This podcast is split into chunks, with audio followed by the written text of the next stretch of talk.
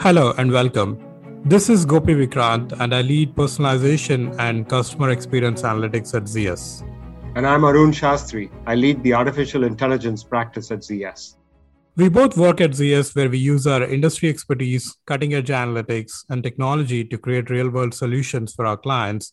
And in this executive series, we'll be talking to leaders about how they're reimagining customer experiences at their organizations and the role personalization plays to drive customer loyalty. Arun and I are quite passionate about this topic as it is one that our clients often wrestle with. And as consumers, we are constantly reimagining how businesses can do a better job of engaging us. Joining us today is Professor Pradeep Chintagunta. Pradeep is a Joseph T. and Bernice S. Lewis Distinguished Service Professor of Marketing at the University of Chicago Booth School of Business. Pradeep is interested in empirically studying consumer, agent, and firm behavior, and he has studied multiple industries like packaged goods, pharmaceuticals, technology, and online markets to answer questions related to pricing, advertising, customer behavior, and channels of distribution. It's a pleasure to talk to you, Pradeep. I have known and admired Pradeep's smarts and intellect for over 30 years now. I should add that Pradeep's work has been cited close to 16,000 times, which is simply stunning. An interesting fact about Pradeep he has acted in a Bollywood movie.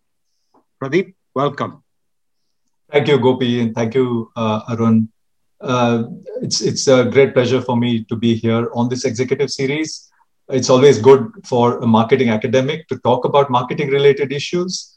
Uh, I also feel a very strong connection to ZS, having studied uh, both with Andy and Prabha during my PhD. Uh, also, Andy was my thesis advisor, so uh, I think there's another connection there. Uh, and as Arun just mentioned, I think I've known him since the late 1980s, although I think he has aged uh, much less than I have. So that's something I'd probably hold against him. Oh, I think you're too kind. Pradeep, uh, you know, I'm noticing your uh, your recent research interests and your passion. I'm seeing that you are spending a lot of time thinking about leveraging marketing principles to drive impact on small and medium businesses and entrepreneurs in emerging economies.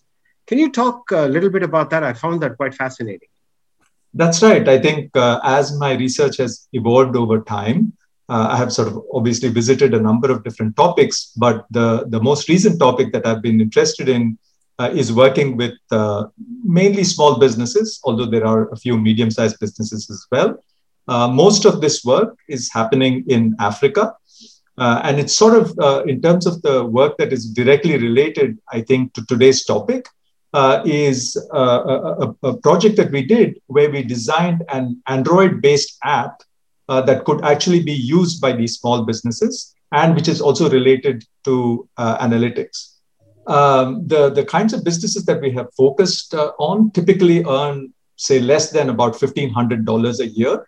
Uh, which is somewhere sort of in the second quintile or just below the second quintile in the income distribution in Rwanda. Okay, so this is not uh, uh, for companies that are, are very large. Uh, so, what does the app allow these businesses to do? It allows them to collect data essentially on their own business. Uh, so, what their sales were every day, what prices they charged, uh, what their costs are for these products, uh, what were the profits, any promotions they ran, the different types of customer segments they had. All this very, very basic stuff. The useful feature of the app is what um, uh, we, uh, as, as researchers, following uh, terminology from uh, uh, uh, folks like Tom Davenport, refer to as Analytics 1.0. Uh, so, Analytics 1.0 is what uh, these, uh, these firms then get access to. So, in other words, what does this mean? basically, the app collates the information that these folks are inputting and presents it back to them in a manner that they could potentially use for decision making. Okay, so for example, when they input the sales over time, what the app will then give them is, say, a sales or a profit trend over time. Uh, it will also tell them what their profits are for individual products over time. And this type of information, we then study whether or not having access to it changes the decision making of these businesses. That's essentially what we try to do. And so, to try and make the measurement we ran a randomized controlled field experiment with about 250 firms in the treated group uh, that actually got access to the app and about 250 firms in what we call a comparison group or a control group that didn't get access to the app. So the idea is that uh, we wanted to study the performance of the treatment and the comparison group before and after they adopted the treatment group adopted the app. Uh, so what we uh, find, which I think uh, we found uh, uh, quite interesting, was that six months after the app adoption of the app, the companies in the treated group had grown their sales by between 35 and 40 percent and their profits had increased by about 30% relative to the companies in the control group. So that's essentially what we found. Uh, there are several mechanisms uh, behind this that I think uh, uh are, are worth learning and understanding about. But I, at least the top line results of, of, what we find is there's an increase in both sales and, and profits. So the idea, I think, generalizing beyond just these small firms in Rwanda is that if you could give access uh, of, uh, to analytics albeit very basic analytics, uh, to these small businesses, they might actually benefit quite a bit from having such access. So it's uh, data driven decision making uh, uh, at work, so to speak. And uh, here's the proof. Yeah, I think the, our, our idea was to essentially make this you know, uh, accessible to businesses that typically don't have such kind of access. You've been studying consumer behavior for many years, Pradeep. And um, as you reflect back, uh, through your academic um, career. on what dimensions do you think consumer behavior has evolved? And let's say focus on the last decade. In what ways do you think consumer behavior has evolved over the last decade? Uh, yeah, so that's a very interesting question, and you know, having to reflect back on on, on 30 years is uh, is is not always uh, always easy. But I, I must say, by far, sort of the biggest evolution uh, that I think I have observed uh, is that people have and consumers have generally evolved from being sort of passive uh, consumers of firms' actions to becoming more actively engaged in facilitating firms' actions. Let me try and explain that a little bit. Uh, so one can think of this perhaps most easily in the context of the four P's uh, of marketing that we're all familiar with, which is the product, price, uh, promotion, and place or channels. Um, so uh, let's focus for, for, for the time being on the product or service. There was a time that one had to choose, for example, uh, while driving in, in our cars, from a small menu of radio stations that were available on the FM or the AM band. Uh, and essentially, whatever was, was being offered, we had to make a choice, and then we would go off listening to these songs. Today, Spotify can create a customized radio station based on the songs that you typically listen to. And as your tastes change, the offerings can change accordingly as well. So the company is able to uh, keep up. Uh, and the reason why the company is able to keep up with these changing tastes is because consumers, by virtue of being on the service, end up sharing the data on their preferences with Spotify. So it is this exchange of information in one direction and then the customization or the personalization on the other side, which I think is really one of the big, um, uh, I think one of the big features in how uh, consumer behavior has evolved. I mean, uh, I can sort of give more examples about this. Uh, but one other dimension, and then perhaps you know, if, you, if you want to talk a little bit more, we can talk about it. Uh, one other dimension uh, that, that, I think things have changed quite a bit uh, are uh, is in the aspect of providing real-time feedback to companies that has significantly empowered consumers right so in the old days uh, you know you had to look at the packaging of a product and hunt for the 1-800 number to then call up the company to try and sort of complain to them about you know some product problem you might have with the product. Um, uh, and, and, and that was a somewhat onerous process. And so consumers were not very willing or likely to do that. Today, however, all the consumer has to do is to send out a tweet, and that will basically elicit an expeditious response from the company because the company is very eager to avoid any public fallout uh, from an unhappy customer. So I think both these things, where I think the firm and the consumer are now jointly creating what the consumer uh, eventually ends up consuming, and then the ability of the consumer to actually make um, his or her displeasure felt to the company. I think these are perhaps like two big dimensions that uh, we have seen an evolution on. Pradeep, just to add to that point that you're reflecting, uh, this this idea of uh, making personalized recommendations or customized recommendations to you as an individual customer, and then giving you an opportunity to react and tell me, did you like it? Did you not like it? Thumbs up, thumbs down. That's another very quick way of you being able to give me feedback and I, I suppose that's also something that uh, you're uh, you're mentioning in your comments.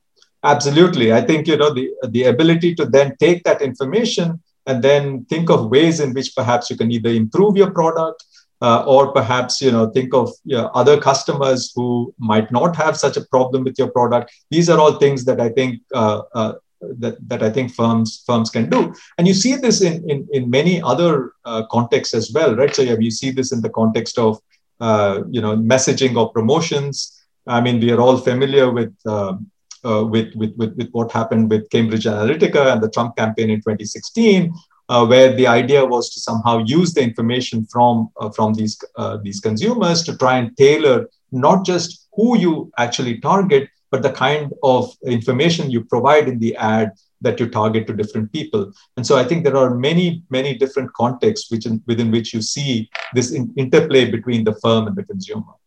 Let me tackle one other aspect of this notion of customization and meeting the customer where they are. You know, we've talked to several executives uh, on this podcast from Walmart, Citi, Sweetgreen. And one common theme that kept coming up is this whole idea of rewiring their business to meet the customers where they are. Okay, so it could be uh, could be just I'm, I'm, going to deliver to your home or your office if you're food and beverage. It could be that you purchase something online and you pick up in store. In whatever ways, right? People of, of these businesses are reorganizing. Any hints that you saw even before the pandemic that this is something that was shaping up uh, to happen? And uh, where do we go from here?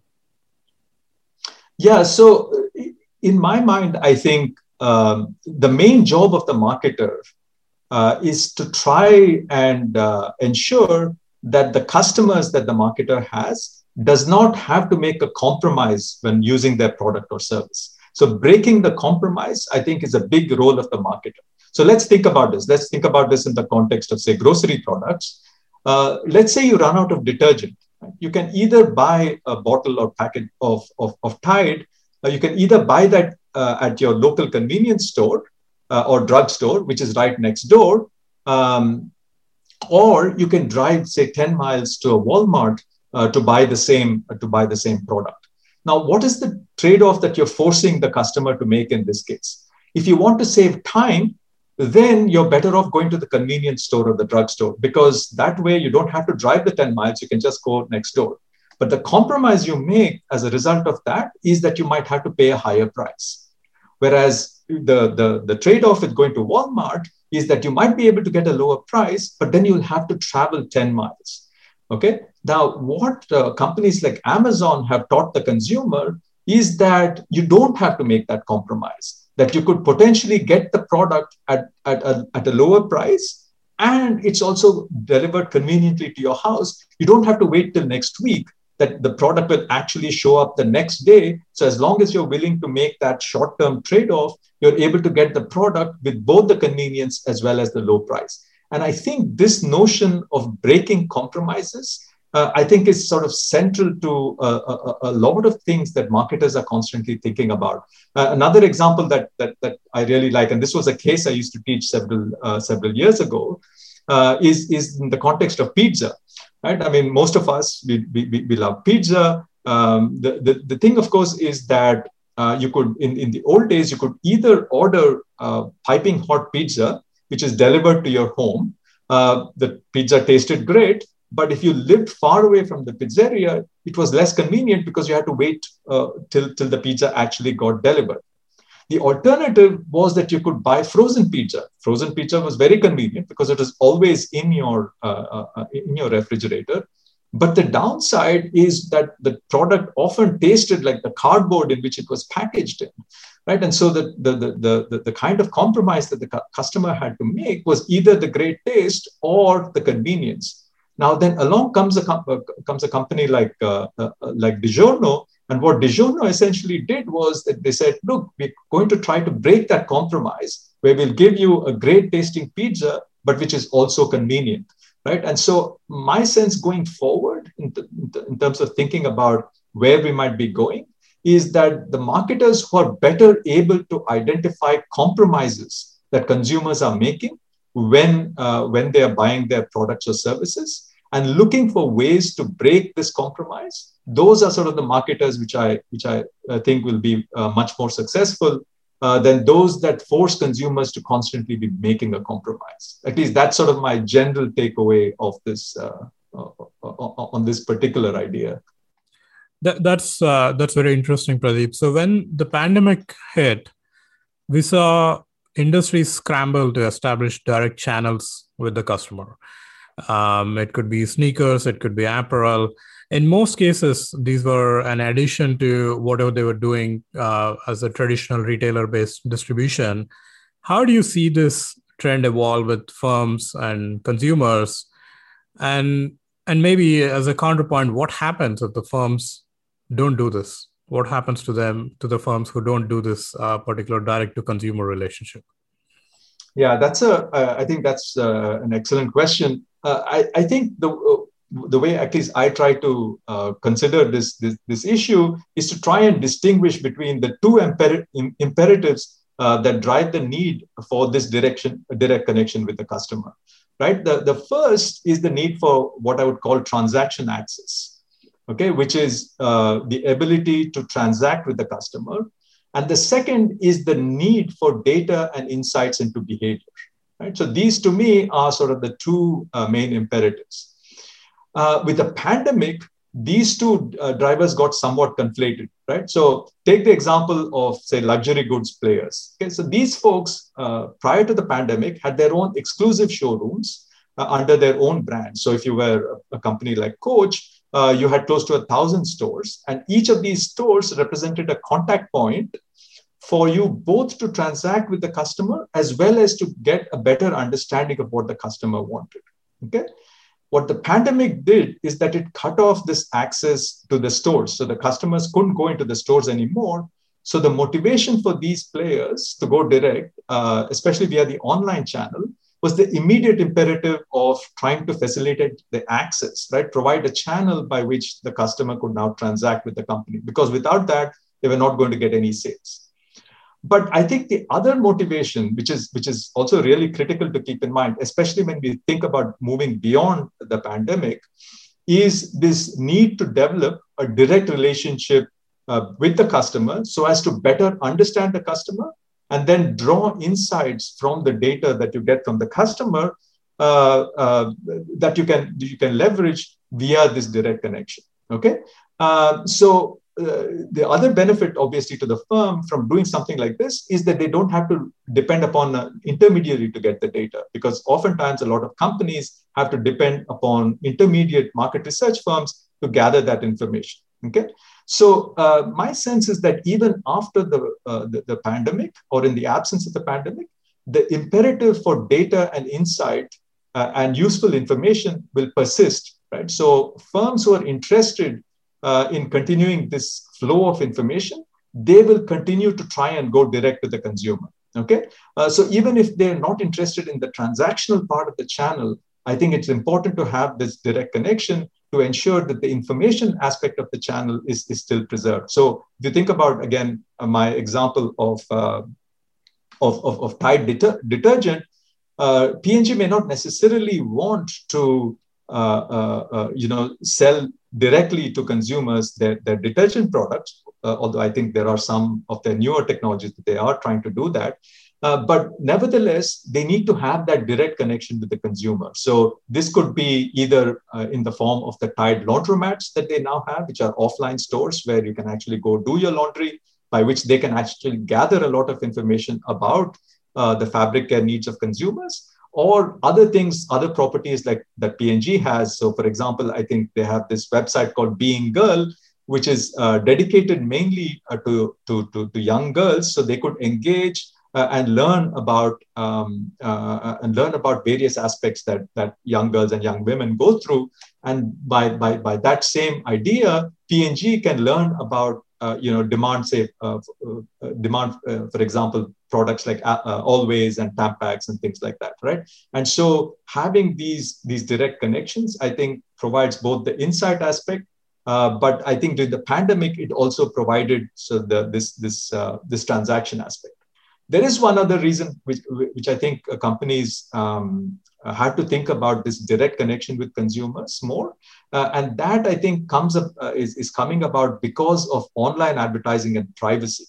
Uh, I think these two uh, are, are, are, very important things to keep in mind. So, for example, if you follow the moves of companies like Google and Apple uh, towards uh, being more sort of privacy conscious and doing away with advertising associated with, say, third party cookie tracking, um, the, now the, the, the, companies can, uh, the, the advertiser has to depend on uh, things that are uh, more like like-minded consumer pools that Google has been talking about, or they have to be able to generate uh, first-party data, which is data that are actually being generated on their website. And for that, having this ability to form this direct connection and get insights uh, from uh, the consumer behavior, I think is going to be uh, going to be important. So those, to me, perhaps are, are some of the drivers of this need for the direct connection between the consumer and the firm. Yeah, yeah.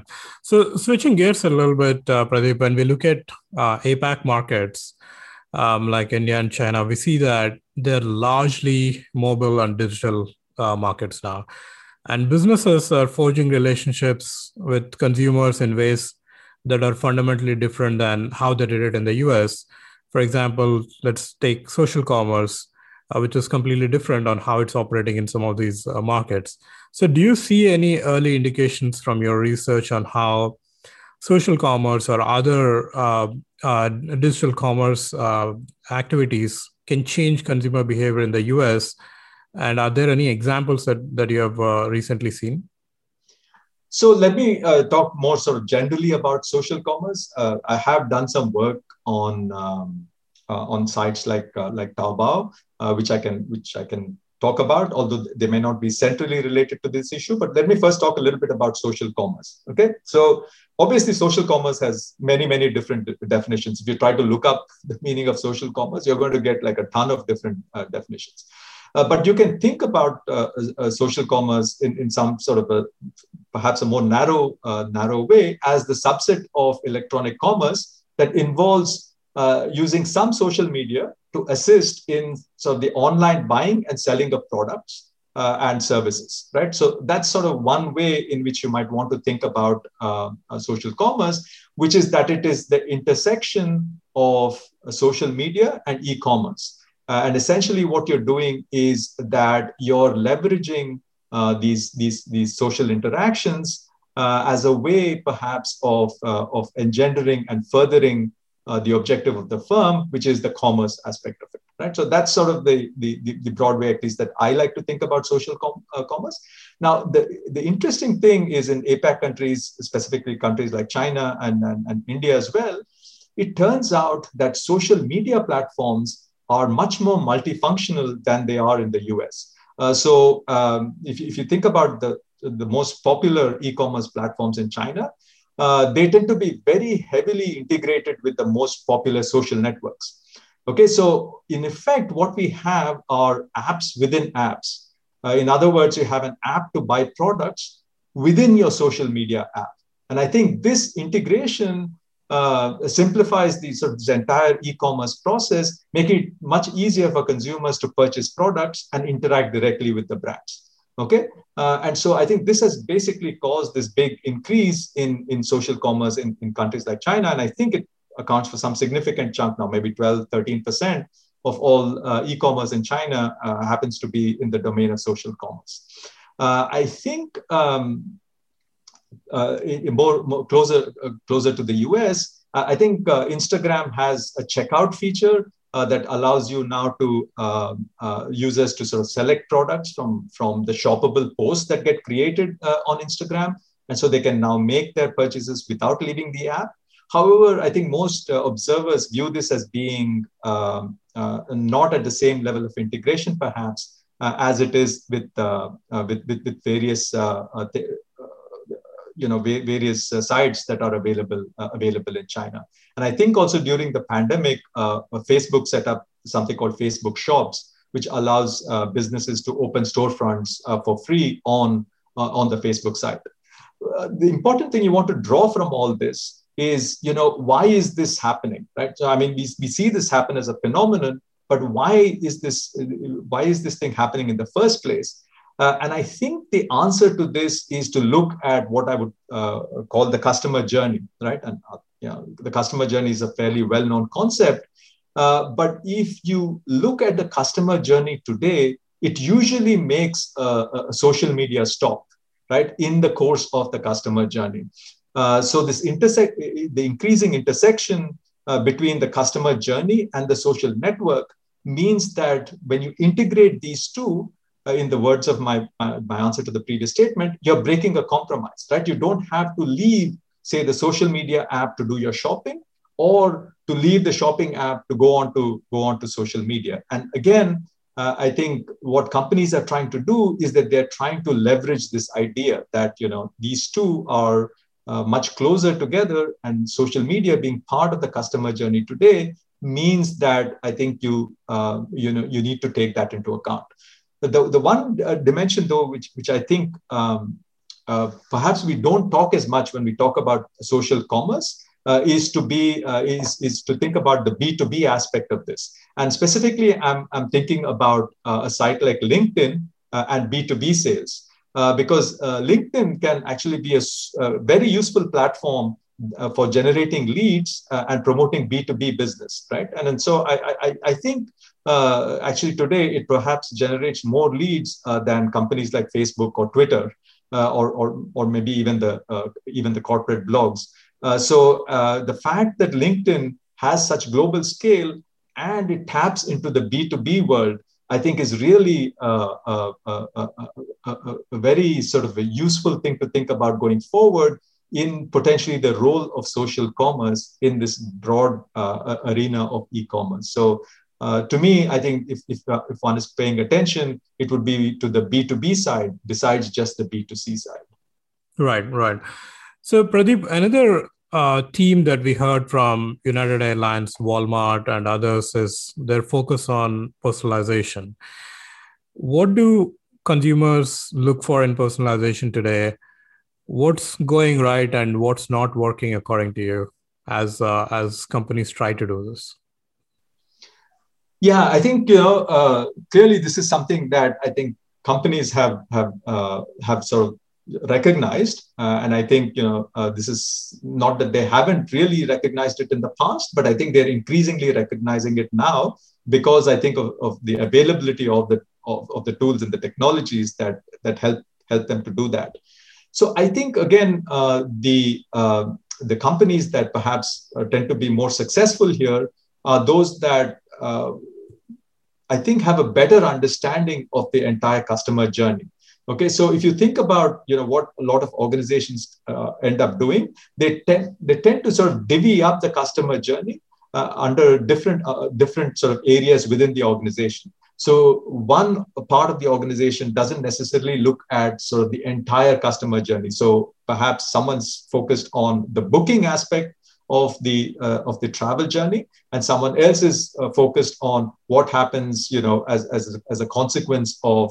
uh, the actual travel what is sort of the satisfaction with the travel etc and i think companies that start thinking about, of, of this as one single customer journey are perhaps more likely uh, to be successful uh, than those that, that are not right so i mean uh, take, take, take the example again of a, of a flyer's customer journey with, with an airline uh, the journey usually begins by recognizing the need uh, for, for, for travel, right? Uh, and it ends perhaps with the sort of post travel advocacy or potential booking of subsequent flights, etc. So that would be the customer journey.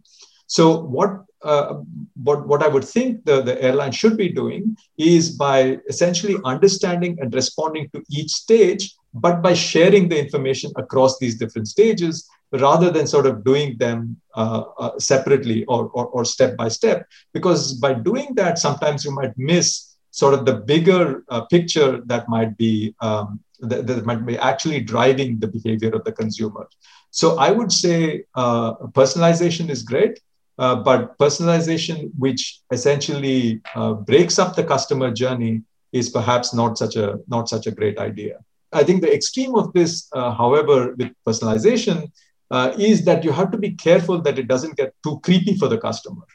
Yeah, that you know, uh, an extreme level of personalization could basically end up creeping out the customer. And an example of that is this whole retargeting that you see happen online, right? You see a pair of shoes uh, on Zappos or Amazon, then you go to other websites, uh, and then you see these pair of shoes following you uh, right? And they, they just don't give up. They keep following you till, you know, perhaps you basically shut down your browser or you succumb and buy the buy the shoes. Now, some people I think might uh, might might enjoy enjoy the chase, right? Being chased around by, by, by a pair of shoes, but others might find it totally creepy. So I think when you're thinking about personalization, you have to be careful as an organization not to sort of overstep your bounds, right? Not to sort of try and get to the point where that uh, where you end up creeping out the customer.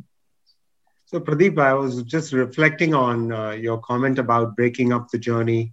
You know, this is uh, from my experience fairly true on the B2B world. I mean, if you're a large enterprise calling on small and medium businesses, if you break up the journey as you go generate the leads, somebody else calls on the leads to try to qualify them, somebody else converts the leads, somebody else nurtures the relationships, somebody else, somebody else, somebody else, then you always leave inefficiencies. And that's where conflicts arise too, accountability issues arise, and more. We are increasingly seeing firms think of these concepts like demand centers. It's neither sales nor marketing. It sort of like brings sales expertise with the marketing mindset, and somehow bringing these things together. So, as you were talking about that customer and how the customers are, uh, you don't break up the journey, but think of this as one seamless thing I, I couldn't help but think of that parallel um, in the in the B2B world. Absolutely. I think internal conflict within companies, uh, I think, is something that you definitely want to minimize, right? That's not something that you know is, is ever good for the organization.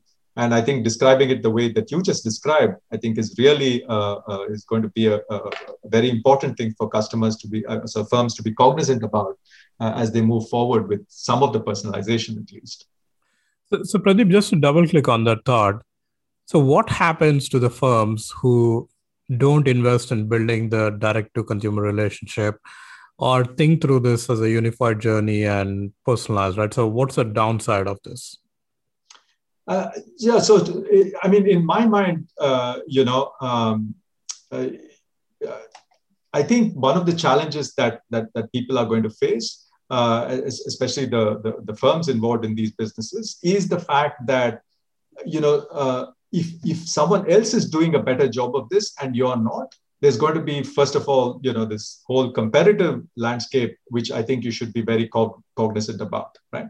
Uh, now, why do you now have to worry about the competitor? You have to worry about the competitor because you're really not taking into account what it is that this particular uh, customer customer group uh, is looking for, and maybe your, your, your competitor is doing a better job. So I think uh, you know it, it gets tied in both to the fact that you know you're going to have customers who are perhaps not going to be as happy as they could have been, uh, you're going to have competitors who are probably going to be happy and all this is going to essentially end up with with the, the company's metrics or you know company's uh, bottom line perhaps not looking as as good. So i think you know it's it's important for uh, uh i think it's important for firms uh, to essentially uh, sort of keep keep keep focusing on this element of element of personalization while at the same time making sure that they don't sort of violate uh, violate the privacy.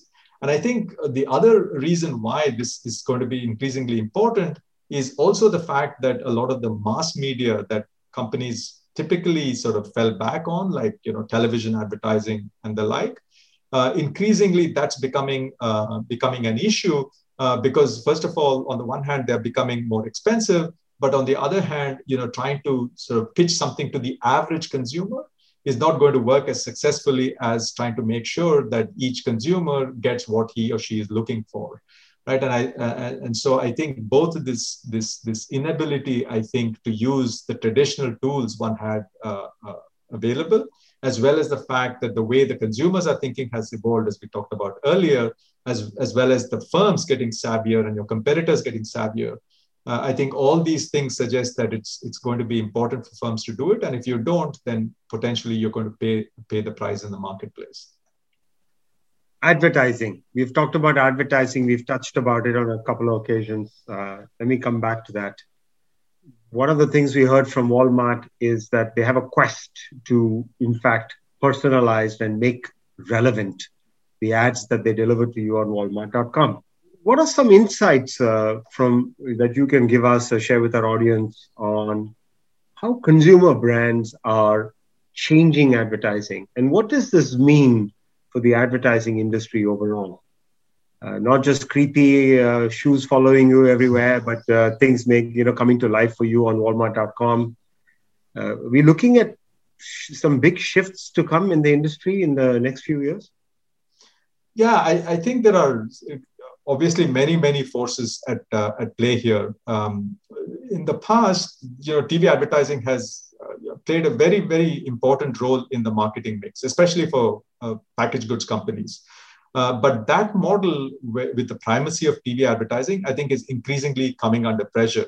Um, uh, I don't know whether you've seen this, but there's a recent paper by two of my colleagues, uh, Brad Shapiro and Gunter Hitsch, uh, along with Anna Tuchman from Kellogg, where they looked at hundreds of brands and tried to measure the television advertising elasticities for these brands. And what they found was that these ad elasticities were actually much smaller than what had previously been measured. Okay, so this, I think, for the advertising industry is a very sobering finding. Uh, and I think this also stands somewhat in contrast uh, with what people are uh, seeing and finding online. Uh, there, I think you know you see the smaller separation between exposure to say advertising and the actual action that might happen online. Uh, and so uh, I think marketers are increasingly under the belief uh, that you know um, that that you just have this better ability to measure these ad effects, uh, and as a consequence, I think they have moved budgets in that direction. Uh, but CPG brands, I think, still have to make the trade-off between mass media and mass exposure on TV because I think for things like awareness at the top of the funnel, I think those things are still going to be important. Uh, whereas as you keep going further and further down the funnel, uh, I think uh, this is where um, you know some of these other um, uh, ways of communicating with the customer is going to become uh, more important.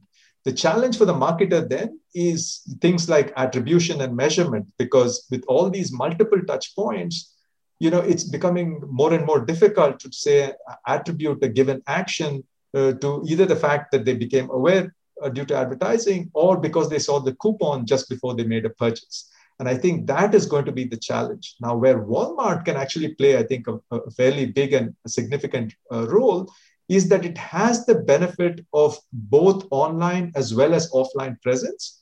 Uh, largely because it, I think it's it's got like uh, say 10,000 stores or more, uh, and so they have the ability to track purchase behavior both in the online context as well as in the offline context.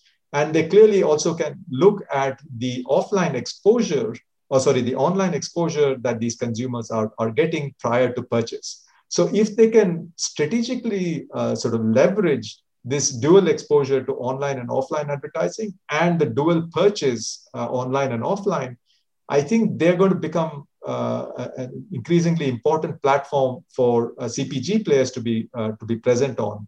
Um, and I think you know, obviously, a lot depends upon how well they can harness all these data. Uh, because I think you know they're still way behind Amazon. I think Amazon's advertising business, I guess, is you know an order of magnitude, maybe 12, 13 billion dollars.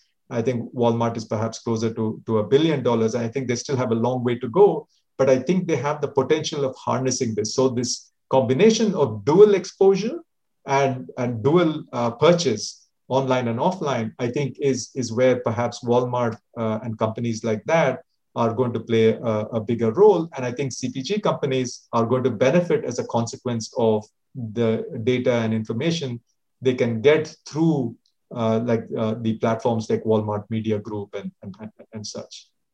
So, Pradeep, you have been studying consumer behavior for the last 25 years. Um, if you were to flash forward and imagine the consumer industry five years from now, and let's say there are no constraints on technology and data, what are your top three predictions about how uh, customer experience and personalization will change? Yeah, I, I, can talk a little bit about you know what will is likely happen more likely to happen on the on the on the firm side i mean to try and predict what what consumers will do i think that's uh, you know that's like the multi-billion dollar question. So perhaps we, we, we look at one side of the equation and then perhaps and, and then try and project uh, what might happen on the other side. Uh, yeah this is i think a, a, tough question but an important question. So one thing i think we can be uh, sure of is that there's going to be sort of this continued churn in the landscape right? On the one on the one uh, hand or one side data are becoming more abundant and technologies are becoming more sophisticated uh, to do things like personalization. But on the other side, I think there's an increasing concern about issues like privacy. Right? And so, unless there are some specific global standards around this that everyone can coalesce around, I think consumers and firms might have to make some tough decisions going forward. Uh, firms uh, to try and figure out how much they're going to leverage the data, and customers how much they're going to I, am not sure whether I'm using the word correctly, but patronize firms that actually use this information, right? And so I think this is going to be an issue that both firms as well as consumers are going to face. Uh, I think the, the second uh, and, and perhaps more important issue for marketers is, I think, uh, around how they're going to be able to leverage big data in conjunction with, with small data. And this small data can be things like surveys, ethnographic research, etc., uh, and by doing this jointly, uh, I think what they should, they, I hope they can develop are what I call smart data platforms. Okay, so uh, let me give you an example. Uh, so uh, the insight that that the soda that we are selling uh, is too heavy to carry out in say a 24 pack crate when it's packaged in glass bottles uh, that can only be obtained if you're sitting in the store and observing the consumer trying to sort of lift a crate of 24 bottles of, of, of soda, right? And I don't think any uh, observational data will help you with that kind of an insight. And we know that, you know, uh, uh Pepsi actually benefited from an insight like that, where they had an executive in the store observing a customer trying to lift a, a very heavy crate of, of, of, glass bottles and then realized that one of the things limiting the amount of soda being poured uh, was simply the weight of the soda. And so by reducing the weight, you're now going to increase the sales of your product. And I think the ability to combine that kind of, uh, of, of insight, which I think uh, which are referred to as small data, along with the large databases of observational information that we are getting, I think companies that are able to do that, uh, I'm sort of really looking forward to how they're going to be able to leverage this um, uh, to, to, to, I think, better meet the needs of, of, of customers uh, at the end. And then I, I think my uh, third prediction on this uh, is more of a hope, really. Um, I think. Uh, I hope that technology and data can and will address bigger problems that society faces today. There's poverty, hunger, inequality, healthcare, etc. Uh, and uh, ultimately, unless all of us prosper, none of us really does. Um, and but I'm hopeful that as I think these techniques get better and better, uh, and we are able to better able to personalize and meet the needs of consumers, we'll be able to meet the needs of all types of consumers, and through that, uh, we will all sort of prosper. Uh, so that's my hope. Uh, I'm not sure whether that necessarily answers your question, but those were some some thoughts that, that I had on that.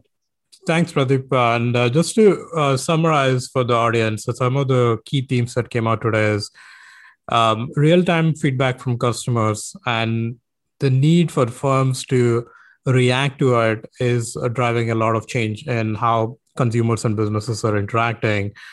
And uh, this uh, this notion of breaking compromises about how um, customers are uh, buying or purchasing different items, and um, that is pushing businesses to make sure that um, customers are not having a trade off to uh, make the purchase at one location versus a different location. And that's pushing them to make sure that their services are available wherever the customer wants them.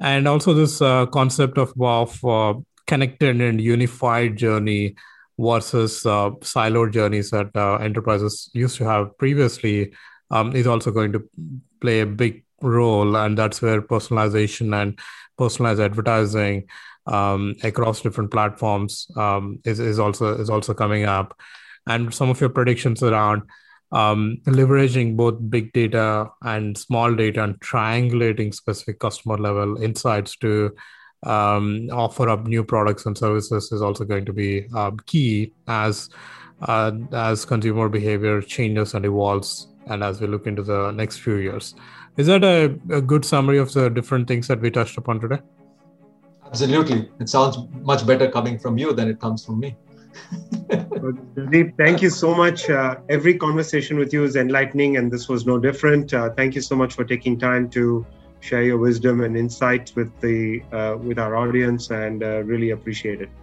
Not at all. Anytime. You're most welcome.